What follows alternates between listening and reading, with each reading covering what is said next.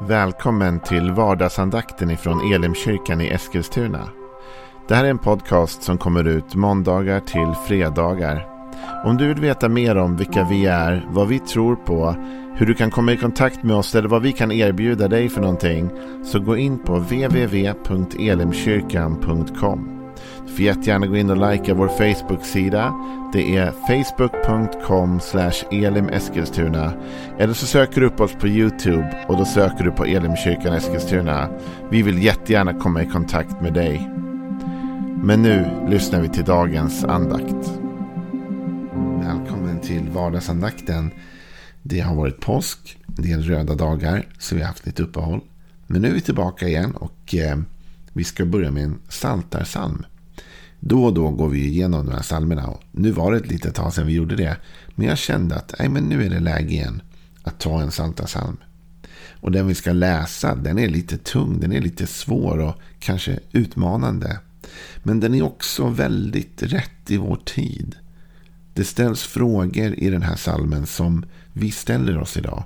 Och som vi undrar över. Och det är 22 verser i den här, 23 verser till och med i den här salmen, psalm 94. Men jag tänkte bara läsa de sju första nu. Och så ska vi ta lite vers för vers. Hämndens Gud, Herre, hämndens Gud, visa dig. Res dig, du jordens domare, ge dem stolta vad de förtjänar. Hur länge ska de gudlösa, Herre, hur länge ska de gudlösa triumfera? Deras tal flödar av fräckhet, alla förbrytarna förhäver sig. Herre, de krossar ditt folk, de förtrycker din arvedel. De dödar änkor och främlingar och mördar de faderlösa och de säger Herren ser det inte, Jakobs Gud märker det inte. Det här är ju bara de sju första verserna och som jag sa, det fortsätter en bra bit till. Och vi ska läsa hela över en tid. Men idag vill jag stanna upp vid vers 1. Hämndens Gud, Herre, hämndens Gud, visa dig. Det här är ju en bön kan man säga, en uppmaning till Gud att visa sig. Men inte bara visa sig i vilken form som helst, utan visa sig som hämndens Gud.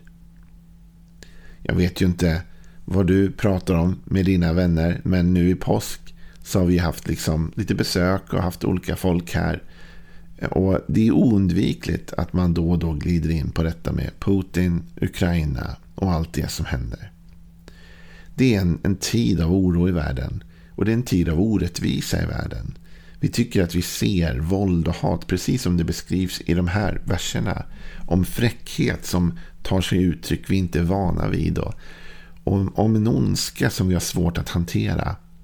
Och vi funderar om hur ska det gå? När ska det ta slut? Det måste väl ta slut snart. Lidandet, dödandet, kriget. Och någonstans kan man lätt känna igen sig i den här uppmaningen från Saltaren. Hämndens Gud. Herre, hämndens Gud. Visa dig. Det är två aspekter av den här kan man säga uppmaningen. Det ena är benämningen av Gud som hämndens Gud. Alltså det vill säga tron på en Gud som ändå måste göra upp med ondskan. Som ändå måste ta tag i det här någon gång. Det här handlar inte om den personliga hämnden som det skrivs om här. Det här handlar inte om att liksom jag känner mig bara förolämpad eller förorättad och nu så måste Gud stå upp för mig och, och slåss för mig. Det här handlar om, om ondskan i stort. Det här handlar om mörkret i stort, om fräckheten och våldet och dödandet i stort. Alltså det måste väl finnas någon som kan utkräva hämnd för denna orättvisa. Så saltar psalmisten här säger hämndens Gud. Herre, hämndens Gud, visa dig.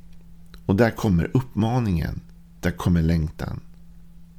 Det är klart att vi i den kristna tron, och vi ska snart läsa vad Nya Testamentet också säger om hämnden och om Gud. Men det är klart att vi lever i en tro som, som Jesus har gett oss. Om att vända andra kinden till och en tro av att inte egentligen bruka våld eller ge oss in i de bitarna. Det är inte det vi egentligen tror på eller, eller söker. Men det är självklart också att vi tror på en Gud som är ljus och som står i kontrast till mörker. Och att mörkret och synden måste få sin dom någon gång. Och att det finns en längtan hos oss alla tror jag. Att få se det. Och jag tror att den längtan är inte reserverad bara för oss i kyrkan. Det är inte bara så att människor som är andliga längtar efter detta. Utan jag tror faktiskt att gemene man, till och med den sekulära svensken som vi kan kalla den, ser på det som händer i världen nu och tänker men det måste väl ändå utkrävas någon form av hämnd för detta. Eller rätten måste segra. Ondskan måste besegras. Det måste ju ändå till slut få liksom bli något, något motdrag mot detta. Va? Den här längtan har funnits länge. Den fanns på den här psalmistens tid också. Att hämndens Gud skulle uppenbara sig. Inte främst över människor. Inte främst över enskilda personer. Utan framför allt och i synnerhet över ondska och över mörker. Det talas om en domare här lite senare och vi ska tala om det imorgon. Res dig, du jordens domare. Men det finns en längtan efter rätten, eller hur? Men vad säger då Nya Testamentet om detta? Det här är ju ändå en gammaltestamentlig tanke. Och, och vi lever ju i det nya förbundet. Så vad säger det nya förbundet om detta?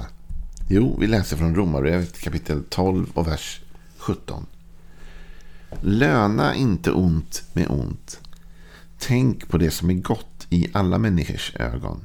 Håll fred med alla människor så långt det är möjligt och beror på er. Hämnas inte mina älskade, utan ge rum för Guds vrede. Det står ju skrivet, hämnden, min är hämnden och jag ska utkräva den, säger Herren. Men om din fiende är hungrig så ge honom att äta och om han är törstig ge honom att dricka. Gör du det samlar du glödande kol på hans huvud. Låt dig inte besegras av det onda utan besegra det onda med det goda. Det här är ju en oerhört utmanande text. Men den lyfter fram många positiva aspekter av hämnd och av hur vi ska se på det. Håll fred med alla människor. Det är uppmaningen i det nya testamentet. Håll fred med alla människor. Men så kommer tillägget så långt det är möjligt.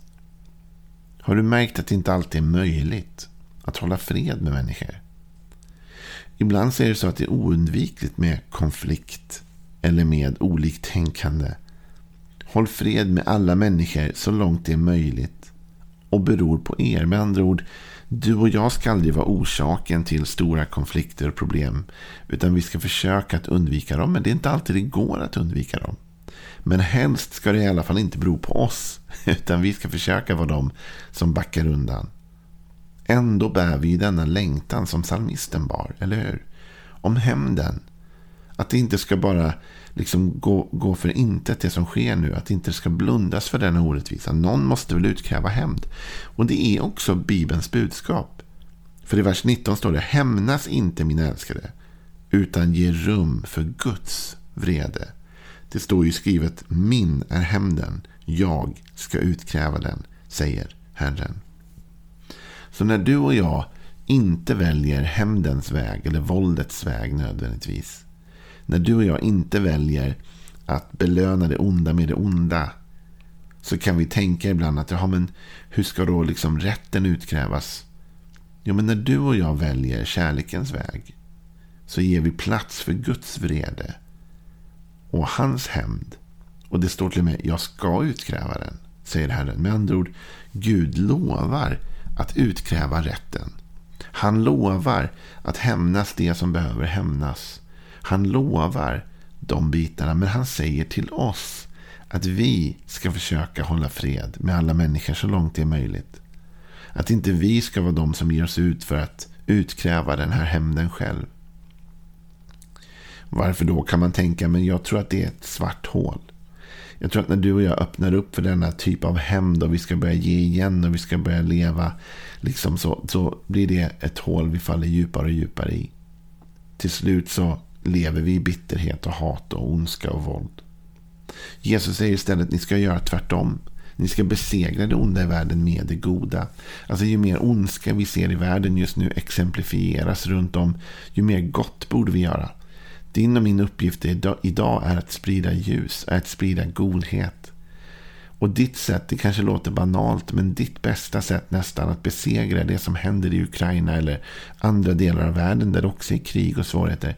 Det bästa sättet du kan göra något åt det är att gå ut och vara god i din närhet idag. Är att gå ut och leva ut godhet mot din granne, mot dina arbetskamrater, mot människor runt omkring dig. Det bästa sättet du kan strida mot detta är att gå ut och försöka hålla fred med alla de människor du har runt omkring dig. Så långt det är möjligt i alla fall. Och så långt det kommer an på dig liksom. Men hamna inte i fördömelse om du är i konflikt ibland. Därför det går inte alltid att hålla fred med alla. Men målet borde vara detta. Längtan, sökandet. Ja, men vad händer då med orättvisan? Låt Gud ta hand om orättvisan. Hämnas inte, min älskade utan ge rum för Guds vrede. Det står i skrivet, min är hämnden, jag ska utkräva den. Så man kan tänka, Joel, vad var det du ville säga idag? Vad var det du vill lyfta fram ur den här psalm 94? Jo, två saker egentligen. Nummer ett, det är normalt att längta efter den här hämnden. Och då menar jag inte bara hämnden att ge igen på människor, utan jag menar hämnden mot det onda. Kampen mot orättvisan, kampen mot mörkret. Det är normalt och det är till och med tror jag, sunt att vi känner så när vi ser det som händer runt om i världen idag. Att du och jag blir upprörda och känner att det måste få ett slut. Det måste bli någon som hämnas detta. Och vi kan be Gud uppenbara sig för det är Gud som får vara den som kan hämnas detta. Du och jag ska inte ge oss ner i hämndens dike. Det blir ett bottenlöst hål vi faller ner i av bitterhet, hat, ondska och mörker. Och världen blir inte bättre när du och jag går ut och försöker hämnas de här orättvisorna på vårt eget sätt. Utan världen blir bättre när du och jag istället väljer att gå ut och vara goda i den värld vi lever i. Bland de människor du har runt omkring dig. Du kan skapa en revolution bara genom att påverka de människor du har runt dig idag. Det leende du ger när du kliver in på din arbetsplats idag. Den uppmuntran du ger till en kollega. Eller till en studiekamrat. Eller till någon du möter bara när du är ute och går. Den, den godheten du ger vidare. Där bygger en ny värld. Och hämnden får vi lämna till Gud. Och imorgon ska vi titta på det att psalmisten säger att Gud är ju denna världens domare. Med andra ord, det finns någon som håller koll på det som sker och som kommer utkräva sin dom, sin rätt över detta. Men du och jag har inte det till uppgift. Utan du och jag har till uppgift att istället motverka ondskan. Att inte låta oss besegras av det onda utan att besegra det onda med det goda. Så vi försöker att ge vår fiende att äta om han är hungrig. Vi försöker ge honom att dricka om han är törstig. Vi försöker vinna över mörkret med ljuset. Men i vårt hjärta kanske ändå denna bön, detta rop finns. Hämndens Gud. Herre, hämndens Gud. Visa dig. Och jag tror någonstans att det är en bön vi kan be. Mitt i vår strävan idag när du och jag går ut och försöker leva ut det goda. Så kan ändå bönen i vårt hjärta vara Gud. Du som ändå är den som har lovat att ta tag i allt detta. Kliv nu fram och ta tag i det. Jag tror vi kan be som psalmisten bad. Hämndens Gud, visa dig. Se till att driva undan ondskan. Driv bort mörkret. Sätt ett stopp för detta lidande, detta dödande, denna kamp. Så du och jag får be till honom som har makt att faktiskt förändra. Jag vet inte, jag kan faktiskt inte göra så mycket åt det som sker där nere just nu. I de där delarna av världen. Som jag sa, annat än att sprida godhet i min omgivning. Men det kan jag göra, att jag kan be. Jag kan be till Gud att han ska uppenbara sig och att han ska visa sig vara den han säger att han är. Hämndens Gud som också ska utkräva hämnd och rätt i världen. Vi får be om detta. Och vi får tacka Gud för att han är där och han ser det som sker och han har möjlighet att förändra det. Imorgon ska vi tala mer om vad psalmisten säger om Gud som en jordens domare. Men den här salmen är så relevant i vår tid för den ställer de frågor vi alla undrar oss. Var är du nu Gud i detta? Vi behöver dig. Visa dig. Ha en välsignad dag. Njut av sol och vår och annat så ses vi och hörs vi imorgon igen. Hej då.